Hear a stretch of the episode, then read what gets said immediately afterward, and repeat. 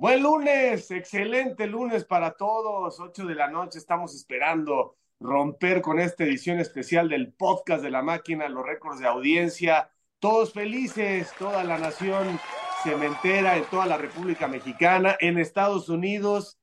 Creyeron los regios, creyeron los rayados que el flan iba a ser Cruz Azul y el flan resultó el equipo de Fernando Ortiz una sonrisa en la cara de todos. Miren a Tito cómo está, ya lleva 17 mates en el día. Después de este triunfo, hay que decirlo, totalmente inesperado, Adrián, Paco, Tito, no nos hagamos ahora los guapos porque aquí nadie dijo, no, contra Monterrey a lo mejor se puede, hay que entender que muchas cosas se cruzaron y que ahora vamos a analizar, pero bienvenido el triunfo, el desempeño de varios jugadores, eh, la colectividad, el planteamiento, pero como el alto contraste a veces nos deslumbra, las cosas estaban tan mal que viene este buen partido y entonces tenemos que volver a poner el foco en el equipo del que estamos hablando, tiene que estar siempre arriba y una golondrina no hace verano, pero qué diferente el panorama, Tito, para enfrentar a la América. Primero que nada,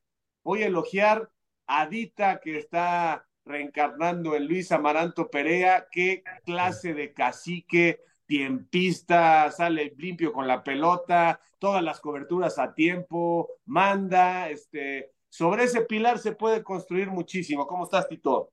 ¿Cómo andan, compañeros? Un gusto, un gusto saludarlos. Adrián, ¿a quién le palomeamos, Adita? Para mandarle las felicitaciones. Pues es, de Jaime Ordiales, se va a enojar la gente, ¿eh? se va a enojar No, ¿por qué? No, porque hay que decirlo bueno también, para que la gente se dé cuenta que acá no hay nada contra nadie. ¿A quién felicitamos a Ordiales? Es el que lo negoció, sí. Jaime Ordiales, felicidades. Por lo de Edita, felicidades. Gran central, qué bueno. Digo, ya vamos a hablar de todo lo bueno, que es lo más importante. Lástima lo de Salcedo, ¿no? Se lesiona en un momento importante, viene el clásico. Pero veníamos hablando de este crecimiento de, Cruz Azul, ¿no? Desde, desde, que tomó el equipo Joaquín Moreno, eh, un Cruz Azul que se, se, plantó muy bien en el gigante de acero, eh, jugó un partido muy inteligente eh, y, y, creo que incluso la diferencia pudo ser mayor, ¿no? En el resultado porque Cruz Azul se cansó de generar, se cansó de explotar la velocidad de Antuna, tuvo muchísimas jugadas al frente como para eh, hacer más goles, eh, pero bueno, eh, nadie se esperaba, como dijo Javier, un, resultado positivo.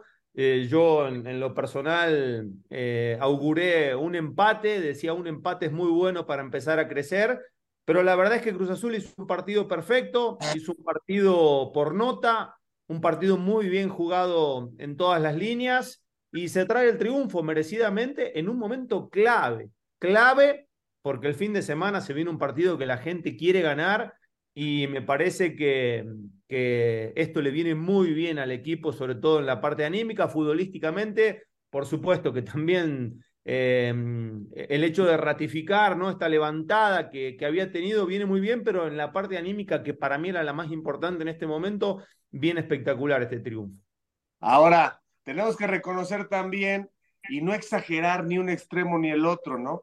Creo que aquí tenemos que reconocer los cuatro que parece que nos excedimos con Cambindo. Eso no quiere decir que no haga falta un nueve diferente, no se engañen dirigentes, pero creo que Cambindo empieza a demostrar que no es tan malo como muchos de pronto llegamos a establecer un gol y una asistencia, a veces se precipita, a veces es ansioso, pero el tipo se mata y cada vez tiene más claro el, plan de dónde tiene que moverse y cómo tiene que moverse. Este, no, no, no podemos dejar de, destacar eso. Ahora también, Paco, Andrada te regala un gol, o sea, hay que decirlo claramente, en el cruce de variables, para que, para que, a ver, no es ser aguafiestas, lo hace muy bien Cruz Azul con muchos de sus jugadores en este partido en particular, que lo dijimos, parece que el vestidor se unió y dijo, vamos a meterle entre todos, con, ciertas nociones de lo que Joaquín plantea, ¿no? Un Monterrey a la baja, un Monterrey de luces bajas, con, con, con un par de probabilidades de penaltis por ahí, que a mí me parece que no hay, no hay elementos para marcarlos, pero bueno, ¿qué me dices de Cambindo? Porque tú también sí, sí sacaste así la 38 cuando llegó. Ah, no, fui el más severo, el más severo de todos. Saludos a todos. Eh, Mira, eh, lo mencioné ayer en la transmisión, lo mencioné también en un, en un, en un mensaje, incluso en la narración del gol para eh, los Estados Unidos, mencioné la parte de, de las críticas duras que había habido sobre Cambindo. Posteriormente, incluso dije, yo he sido el más crítico de, de Diver y la realidad es que ha demostrado tener sobre todo mucha sangre. Eso, eso a mí me gusta y creo que es algo que a Cruz Azul le falta. ¿Por qué sangre? Porque el tipo fue muy criticado, eh, simplemente por mí que dije que era malísimo, malísimo, malísimo, eh, por mucha más gente, además eh, de mis críticas, que ya lo había hecho antes de que yo lo criticara. Y en ambas celebraciones, el tipo además como que, que, que demuestra que traía algo eh, dentro que quería sacar, ¿no? Y, y, lo hace peleando los 90 minutos o el tiempo que le permite el técnico estar en la cancha. Eh, yo simplemente quiero poner como ejemplo la diferencia que hay entre la lucha de Cambindo con los dos centrales, Moreno y Guzmán, y la lucha de Tabó sin meter la crítica de arranque sobre Cristian Tabó, que sí merecería. Eh, después, Cruz Azul no retiene una sola pelota, una sola cuando ingresa Cristian Tabó. Y no lo culpo, no es un jugador con la carrocería que tiene Cambindo, pero habrá que recordar que Cambindo gana muchas pelotas protegiendo el balón por esa fuerza que tiene y creo que lo hace con mucho sentido. Una incluso larga que alcanza a manejar con el muslo, que no es nada fácil cuando tienes al Toro Guzmán, ¿eh? Toro Guzmán es un joven de 20, 21 años de edad sumamente fuerte. De arranque las alineaciones, Javier, qué bueno que finalmente ponen a Moisés por el costado de la, de la izquierda como le gusta a él, la posición en la que lo contratan y no inventa Joaquín Moreno una posición Alexis Gutiérrez que jamás había jugado. Eh, de entrada creo que el técnico acierta con Huesca repitiéndolo y dándole la confianza después del error que cometió en Pachuca a mitad de semana y que se dé cuenta el propio técnico, porque creo que la afición ya sabíamos que es el mejor lateral derecho que tiene el, eh, el Cruz Azul, que no ande metiendo allá Rivero por darle cabida a Rotondi y por mantener, eh, digamos, eh, en fin, que, que, que, no haga estos enroques quitando a tu mejor lateral derecho, que es el que ocasiona el primer gol del partido, habrá que recordar con esa incursión. Así que de entrada te lo respondo, Javier. En lo de Cambindo habrá que ver en el largometraje de este, de este torneo, pero por lo pronto ha demostrado tener mucho carácter y mucha sangre. Adrián, cuéntanos todo lo que, lo que viste. A mí me parece que este 5-4-1, cuando no tienen el balón, y un 3-4-2-1, cuando tienen el balón, ya no lo va a cambiar este Joaquín. Ahora el chiste es justamente ver las piezas que llegan ahí. Y yo reitero este tema. A ver, Cruz Azul necesita hacer la réplica contra el América, porque estamos hablando de cuatro puntos de 18. Entonces, claro que estamos muy contentos, pero somos muy exigentes porque es Cruz Azul. Entonces, todavía hay déficit, todavía le debe a la afición este equipo, le debe mucho la directiva y que no se confíen, hay tiempo para traer todavía refuerzo o refuerzos, pero bueno, a lo mejor ya estoy muy selecto. Ya entraremos al tema del dibujo, pero Adrián, cuéntanos tus, tus impresiones. Qué gusto saludarlos, amigos. Sí, yo creo que, que sobre todo la calidad individual fue completamente diferente en este partido. Lo platicábamos en la edición pasada del podcast. E, el ambiente después del partido contra Pachuca era muy malo, muy malo eh, inclusive supe que hubo lágrimas en el vestidor, ¿no? Después del partido contra Pachuca. Y, y, me gusta cómo este equipo tan rápido cambió de chip, ¿no? Cambió de chip para darle la vuelta a la situación y para ganar el partido contra Monterrey. Me gustó y me encantó y estoy completamente de acuerdo contigo, Javier, lo de Willer Rita. Creo que a partir de Willer Rita se puede construir una extraordinaria defensa, eh, me gustó Sebastián Jurado, que creo que ha venido dando muy buenas actuaciones Gudiño. Ayer me gustó Jurado. Eh, Moisés me encantó. Yo, yo lo decía la otra vez en redes sociales, que Moisés iba a empezar a, a mostrar mejores cosas a partir de esta semana. ¿Por qué? Una, porque está completamente recuperada.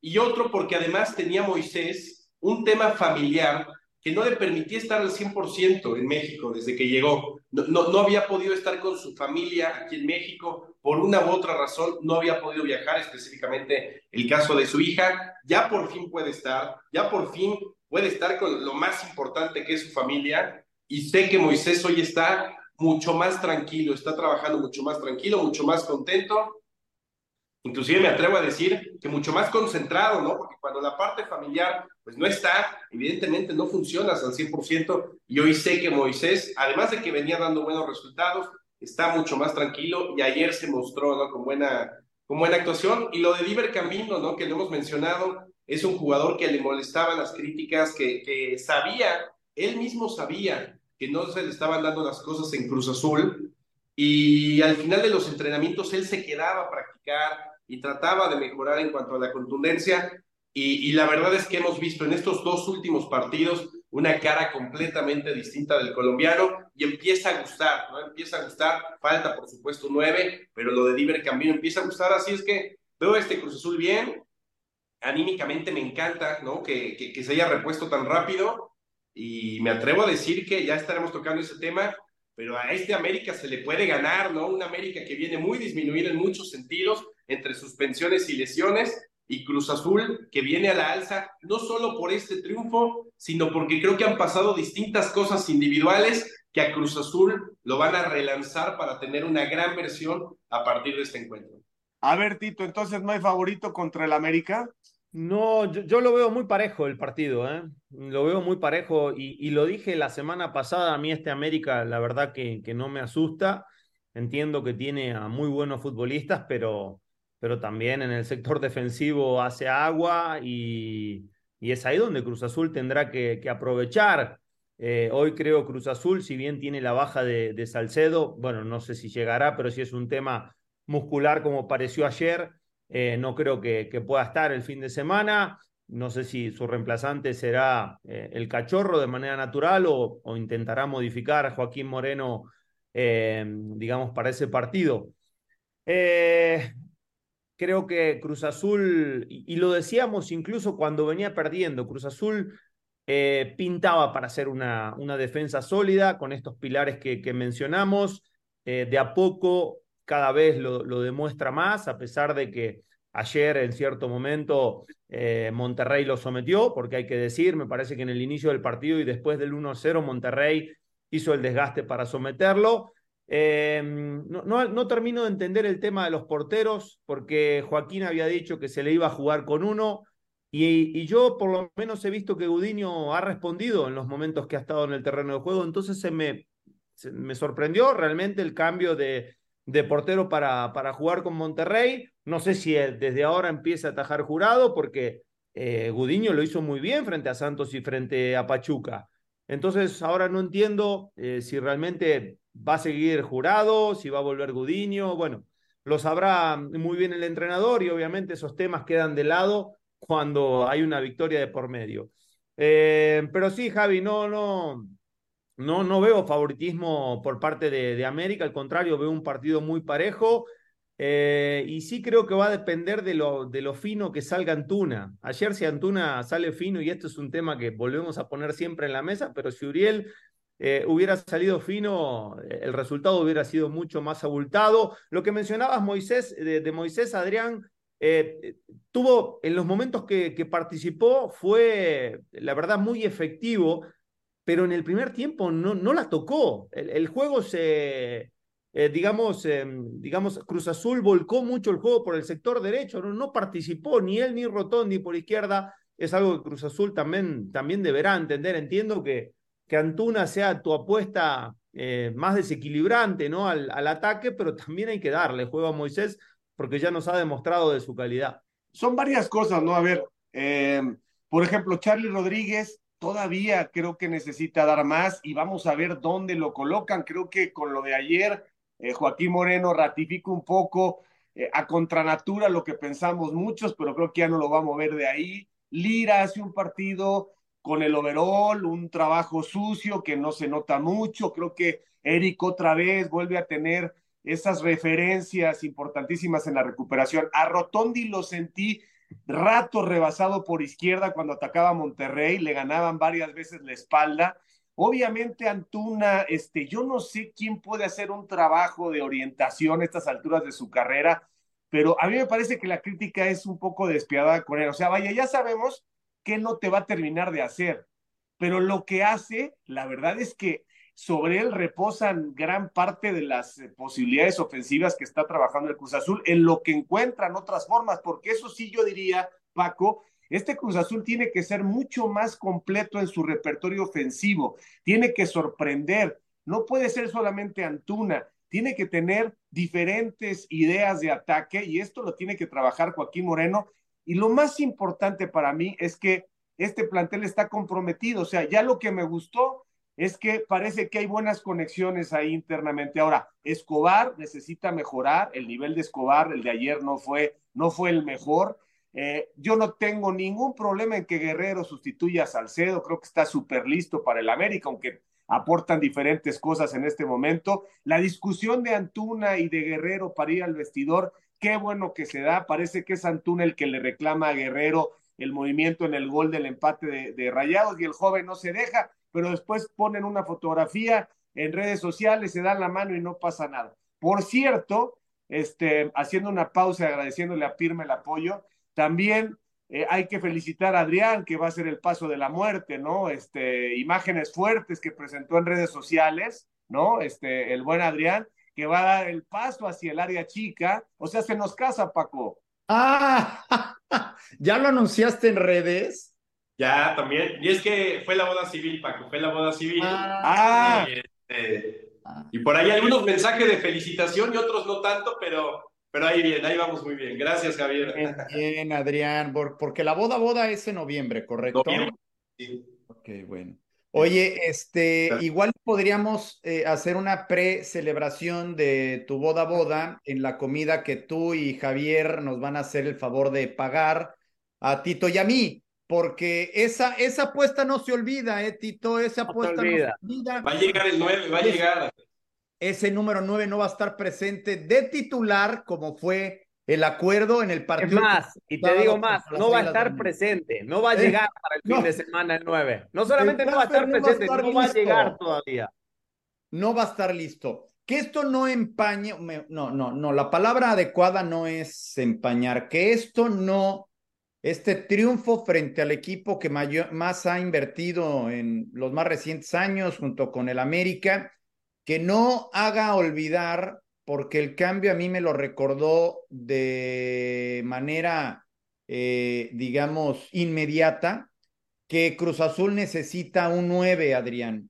Eh, y no se ve avance en lo absoluto al respecto. No hay avance, ¿correcto? A, a ver, Paco, te voy a contar lo que ha pasado en la última semana. Evidentemente no ha habido un avance importante, pero a ver, lo que ha pasado con Rafael Santos Borré, se aumentó la oferta por Borré. Lo que yo sabía es que en, un principio fue una oferta de préstamo que Frankfurt aceptó porque era una oferta con cargo, es decir, que Cruz Azul iba a pagar por ese préstamo y además eh, un muy buen sueldo por Santos Borré. Frankfurt acepta, pero para el jugador no es tan tentador. Ya después Cruz Azul suelta una para fichar al jugador por completo, lo que he podido investigar es que entre transferencias, sueldos, cláusulas, es una, es una transferencia que está llegando casi, casi a los 18 millones de dólares. Es una cifra importantísima lo que se está dando. Eh, Cruz Azul está dispuesto a viajar a Alemania. Si Santos Borré eh, menciona que está dispuesto a, decirle que sea Cruz Azul, Cruz Azul viajaría inmediatamente a Alemania. Es decir, están buscando, están tratando como sea que Santos Borré acepte, pero me siguen diciendo que está difícil, que está muy complicado.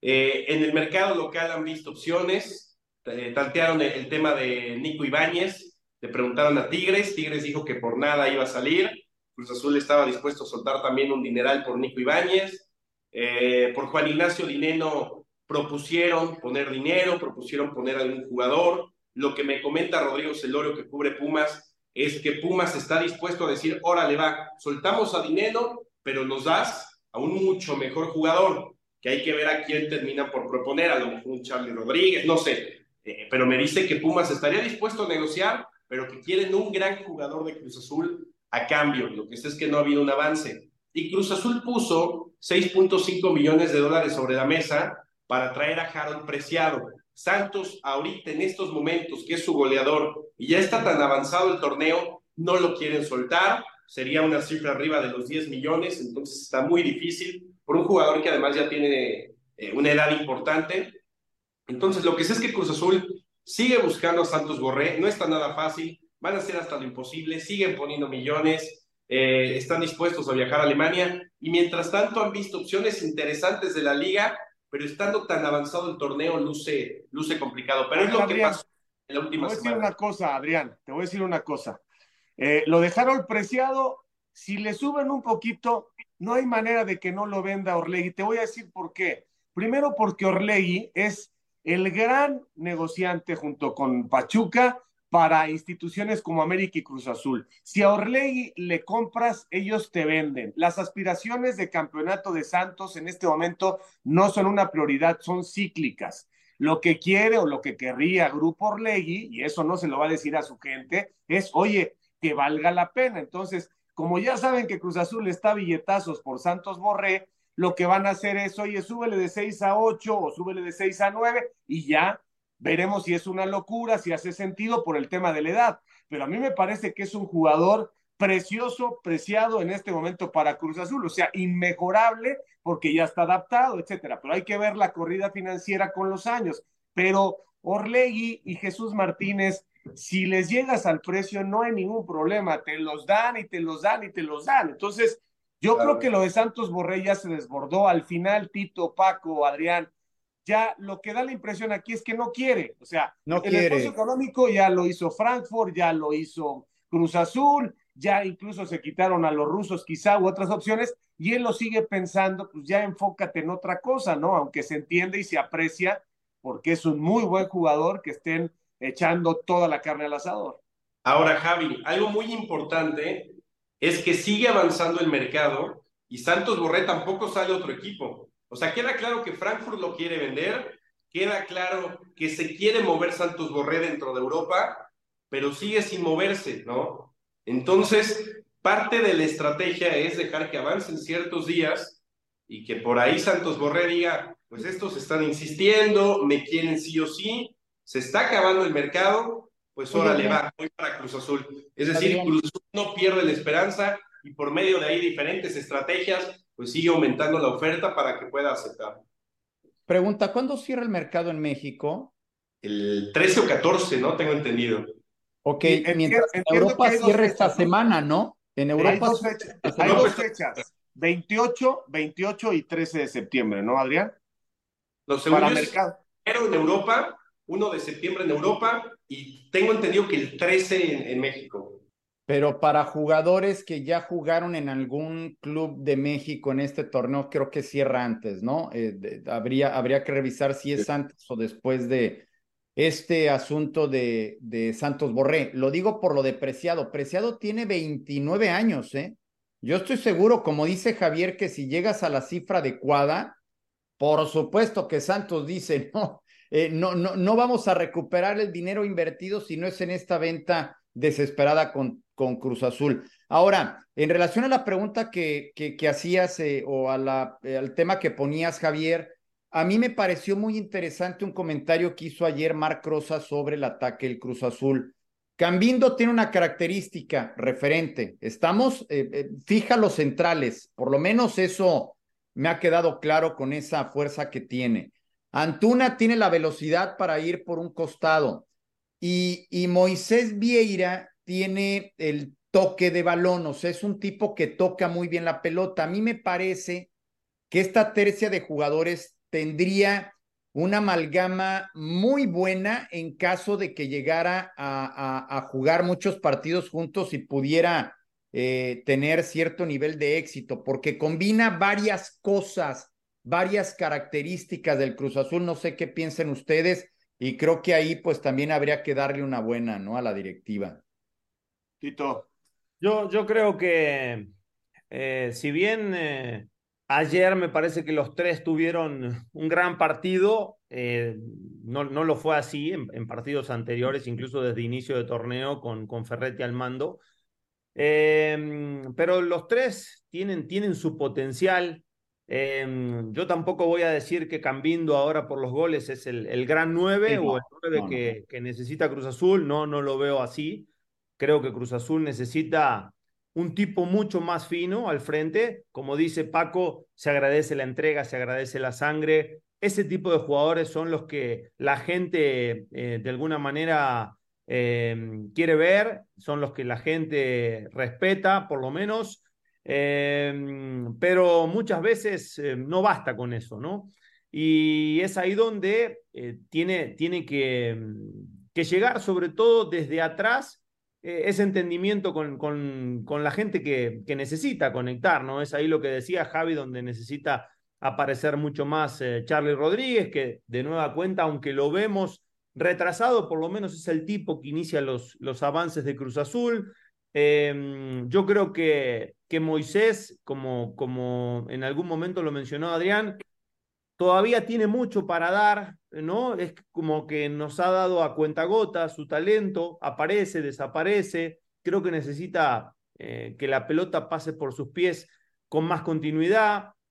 Eh, y Cruz Azul necesita, necesita variantes, como dijo Paco, porque el día que no ande cambiando no puedes, no puedes, eh, no, no, no, puedes ser Tabo tu reemplazante natural. No, eh, no, no, está perdido. No entiendo por qué si lo, lo, estás llevando a Gamboa no le das minutos. Eh, no, no entiendo por qué a Tabó, si lo vas a poner, no lo pones en su posición natural, bueno, en una posición donde le pueda sacar más provecho, aunque en Cruz Azul le ha costado mucho rendir. Em, y es ahí donde también cuando Javi te falten jugadores por expulsión, por lesión o por lo que me digas, es ahí donde el equipo se va a ver mermado. ¿Me explico? Y es ahí donde necesitan de aparecer este tipo de, de, relevos importantes. Pero bueno, ojalá estos, eh, estos tres futbolistas que en particular menciona Paco, ojalá que cada día se entiendan mejor. Yo insisto, el fútbol es un, es un deporte de sociedades y mejor se entiendan estas sociedades, en este caso estos tres futbolistas al frente, Cruz Azul se verá cada vez mejor y más peligroso en ataque, ¿no? Hay, hay dos cosas, miren, yo creo que, y voy a especular totalmente, ¿eh? yo creo que nadie, ni la propia directiva, a lo mejor los jugadores sí, pero, y, y, voy a encontrarle cierta lógica a ciertas decisiones de Joaquín Moreno, que lo que estamos claro es que es un cuate que está sujeto pues a una subordinación que puede ser eh, superior a lo que normalmente un técnico se deja cuando ya tiene peso, cuando ya es un técnico consolidado. O sea, yo creo que Joaquín pues escucha mucho al conejo, a Ordiales, etcétera, y hay ciertas cosas que él ha sido muy flexible.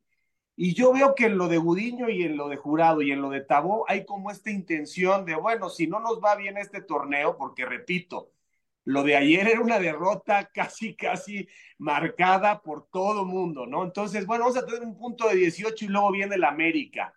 Entonces, que ciertos jugadores no pierdan valor en el mercado, porque lo de Tabó es incomprensible en ese lugar. ¿Y cuántos técnicos y directivos y exjugadores hemos escuchado decir que no le conviene ni un portero ni al otro estar cambiando, cambiando, porque es la posición más crítica, la que necesitas más continuidad, más solvencia, más, más, más sitio, ¿no? Entonces ahora lo hace bien jurado, que además tapa una con la cara, pero lo venía haciendo bien Gudiño. Entonces, ahora ¿dónde va a estar la justicia? ¿A quién le toca contra el América? ¿Al que lo había hecho bien más tiempo o al que te saca o el que esté en el partido, este, que te revive un poco? Vamos a ver de qué tamaño es la resurrección. Entonces, a mí me da la impresión de que en estas decisiones de Joaquín también está, no sé si Jaime o el conejo, oye, que no pierda valor Tabó, que aparte ya creo que Tabó, como dijo Paco al principio, o sea, yo sí veo que ni siquiera se rompe la cara en los momentos en los que aparece para no terminar, para, correr todo el tiempo. Cuando, cuando el Monterrey se te viene encima y él tiene que retener un poco la pelota y nunca la retiene, venir a medio campo un poco estorbar y no como que se acomoda ahí nada más esperando un contragolpe y esto habla de, de, de, lo distraído que pudiera estar o de, de lo bajo de forma, pero lo sigue metiendo Joaquín. Joaquín, ¿ustedes creen que es una decisión de Joaquín o la directiva le dice, ponlo a rodar, ponlo a rodar, igual en el caso de los arqueros? O sea, es que no, o sea, es que en, en ofensiva tampoco es que haya muchas opciones para Joaquín Moreno de poder meter. Yo creo que es una decisión táctica, sí, pero porque realmente no hay más jugadores para poder meter en ofensiva, ¿no? O sea, tú te, pones a ver, centro delantero no hay, extremos no hay, realmente todo lo que tiene Cruz Azul lo pone en la cancha en los primeros de, titular, pero después yo no veo que tenga más variantes a la ofensiva y realmente no hay otro más que Cristian Tabó. Yo creo que por eso es que, que utiliza tanto Joaquín Moreno a. O sea, lo de los porteros, yo ayer lo cuestionaba en la transmisión para Estados Unidos, Adrián. Lo de los porteros no tiene que ver con un dictamen de la directiva, porque a mí me parece muy raro que suene tan lógico que le des la confianza a uno de tus dos arqueros como para que dos técnicos consecutivos los estén alternando. No, no yo, sabía que, que, que, a Ricardo Ferretti le quería dar la oportunidad a los dos y después de quién iba a ser el titular. Joaquín Moreno menciona, y, inclusive lo mencionó en línea de cuatro, Tito, tú estabas ahí. A eso, a eso iba. a uno. Quiero poner a uno que es el que esté mejor. Después Joaquín Moreno mencionó, tras la primera titularidad con Gudiño, dice, no quiere decir que Gudiño vaya a ser mi titular. Yo, conforme a los partidos y tácticamente vea qué es lo que necesito, voy a ir colocando a los guardametas, que no sé qué tan diferente sea Jurado y Gudiño. Yo creo que contra América va a ir Sebastián Jurado y va a seguir esta especie de rotación, Tito. Tácticamente, si tácticamente el portero no interfiere en nada. O sea, a, lo mejor no me vengas a decir ahora no, es que uno juega mejor con los pies. A ver, el portero tiene que atajar. No me vengan esto de los pies porque no, yo no la compro. O sea, es uno o es otro, o algo pasa. Y a mí lo que no me cierra es esto, esto de que él dijo, me voy a decantar por uno. Y si te decantaste por Gudiño, a mí me parece que no tienes argumentos en cuanto a su rendimiento para quitarlo. No tienes. El tipo lo viene haciendo bien. Claro. Entonces, ¿por qué? Lo... Sí, ¿Quién, fue el portero contra el América en aquel, en aquel fatídico terrible? Jurado. O sea, ¿de veras, ¿de veras, te la vas a jugar con jurado el próximo va Gudiño, por, es, por ese hecho en particular va a, ir, va a ir Gudiño, y porque tampoco es injusto que aparezca Gudiño, por más que Jurado tuvo esta actuación. Va a ser Gudiño seguramente. Ahora, este, yo, yo estoy en, en lo dicho, o sea, ojalá que Joaquín y sus buenos propósitos y sus ganas de ser muy eh, institucional pues pero no, no, no, le, no, le, no le impidan tomar las decisiones inherentes a la posición de entrenador, porque pues parece que los jugadores lo quieren. Entonces, que empiece un poco a decir, oye, mira, ganamos este, dame chance, ¿no? Ya no te metas tanto, no, no, no me sugieras tanto, no, no, no me pidas estas cosas, porque eso pasa, hombre. Si pasa con los, con los figurones y al Tuca Ferretti ni le preguntaron que iban a llegar dos refuerzos que decía la directiva, ni modo que a Joaquín no lo estén presionando en ese sentido, ¿no? Ahora, eh, que esto no maquille uno que Rotondi está muy por debajo de su nivel. Yo creo que en una de esas hasta Rivero podría eh, suplirlo, sobre todo visualizando lo que es el juego del América por los costados, con la marca que tiene Rivero y el liderazgo que muestra por lo menos en, en la, en la eh, manera de entregarse en la cancha. Creo que Rotondi no, no cumplió, de hecho, el Gol del Monterrey cae después de que Rotondi abanica una pelota de pierna derecha dentro del área de Rayados en un ataque manifiesto el Cruz Azul que pudo haber sido el 2 por 0. Que esto no maquille que el, el armado del equipo, que quizás algunas piezas se han ido encontrando en la cancha, como ya decía adelante, con esta combinación de características de los jugadores, pero ha sido muy malo que mantienen unos extranjeros que simplemente no dan el ancho. Cristian Tabó, ¿por qué se quedó? ¿Quién sabe? Eh, Castaño, si tenías Alira, si tenías, bueno, Dueñas ya no toma parte del juego. O sea, eh, sí fue un Frankenstein el que armaron, como lo dijimos desde hace tiempo y lo hemos ido ratificando, eh, que no maquille tampoco, que Charlie está jugando muy retrasado, que tiene muy poco peso en la ofensiva del Cruz Azul. Eh, que esto no maquille que Uriel siga tomando malas decisiones, porque Cruz Azul pudo haber alcanzado ese 2 a 0 mucho antes del uno a uno de la escuadra de Rayados, que no maquille que Cambindo es un jugador de mucha entrega, de personalidad, por lo menos eh, de mucha sangre, creo, así lo considero, pero cero técnico, es muy poco técnico eh, Cambindo. En fin, hay, hay muchos asegúnes en esta victoria del Cruz Azul que no hay que dejar de, de puntualizar, pienso. Paco, Paco, rapidísimo. Cristian Tabó se pudo haber ido de Cruz Azul si Cruz Azul lo deseaba, se pudo haber eh, pagado el 85% del sueldo y se iba a Puebla.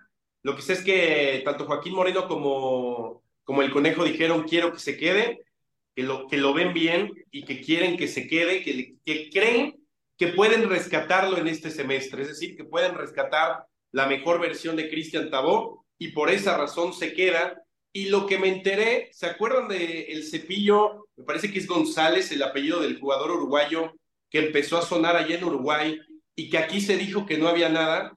Bueno, me enteré que, estuvieron a, nada de cerrarlo, estuvieron a dos segundos de cerrar al cepillo y que por a lo mejor no, no decir, pues, ¿sabes qué? Vamos a liberar la plaza de Tabo, no se terminaron trayendo al, al, cepillo este jugador de uruguayo, que al final me enteré que fue completamente cierta la operación y lo que mencionaban los medios uruguayos era verdadero. Acá se dijo que no hay nada. Ya, eh, me, me, terminé enterando dos, tres días después, pues que sí hubo, ¿no? A pesar de que la misma directiva de Cruzul salió a desmentir. Así es que creo que lo de Tabó, pues es un tema que, que, que hay varios que confían en él y tanto el Conejo Pérez como sobre todo también Joaquín Moreno lo quieren en el equipo.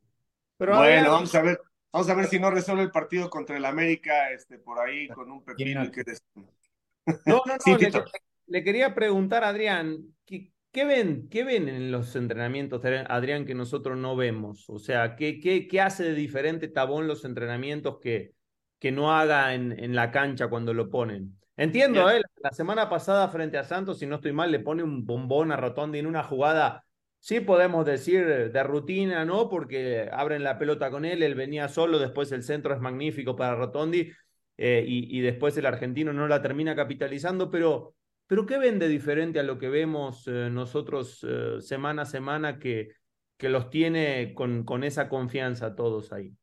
Te puedo decir que lo de Tabó ha generado una división de opiniones en la parte de arriba, ¿no? De decir, se tiene que ir o se tiene que quedar ya liberar una plaza porque es un jugador que lleva mucho tiempo en Cruz Azul y que lamentablemente no ha dado resultados, pero es justamente eso, Tito, lo que, lo que creo que la parte de los que defienden a Cristian Tabó mencionen es que entrena muy bien, el jugador te puede aportar muchísimas cosas, pero que lamentablemente al momento del partido pues no se ha visto reflejado, ¿no? Por parte de Cristian Tabó, ha pasado por muchas lesiones, ha pasado por temas que pues a lo mejor han impedido que esté en su mejor momento, pero creo que ya Cristian Tabó tendría que mostrar algo diferente, algo más en Cruz Azul, y lamentablemente pues, no ha sido así, ¿no? Entonces, eh, lo, lo, que se dice es que entrena muy bien, pero pues lamentablemente no se refleja, ¿no? En, en los partidos, aunque tiene la confianza, insisto, de que en este semestre pueden recuperar a Cristian Tabó. Ya veremos. Yo te voy a decir algo, Javi, hay jugadores de, de entrenamientos y hay jugadores de partidos, eso es algo histórico, todos lo saben, ¿no? Claro. Bueno. Bueno, pues eh, si no tienen algo más que agregar, gracias a Pirma, Paco, enséñanos tu camiseta.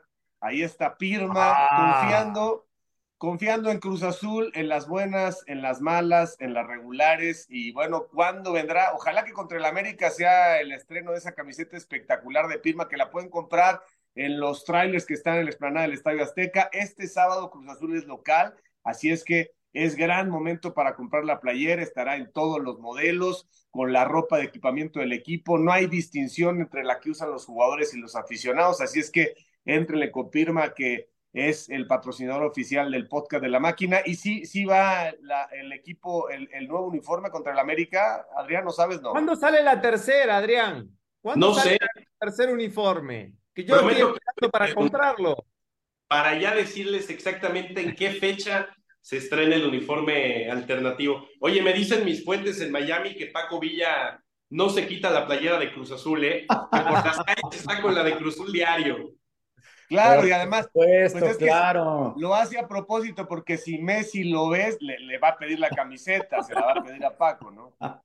Oye, increíble la cantidad de playeras rosas que hay por acá, pero aunque no lo crean, hay mucha afición del Cruz Azul también en Miami, hay una buena eh, cantidad de mexicanos, sobre todo un poco más al sur de, de donde estamos nosotros, en Homestead, y ahí Créanme, donde vamos a hacer algunas compras, hay muchas playeras del Cruz Azul. Bueno, gracias Tito, gracias Adrián, gracias Paco, a todos muchas gracias. Gracias. Nos, escuchamos otra vez el miércoles. Recuerden que esta fue una versión especial y el miércoles proyectando todo lo del partido del sábado contra el América y seguramente Adrián ya con la exclusiva del 9 de Cruz Azul para el próximo miércoles por acá. gracias. Que les vaya muy bien. Buena semana. Igual.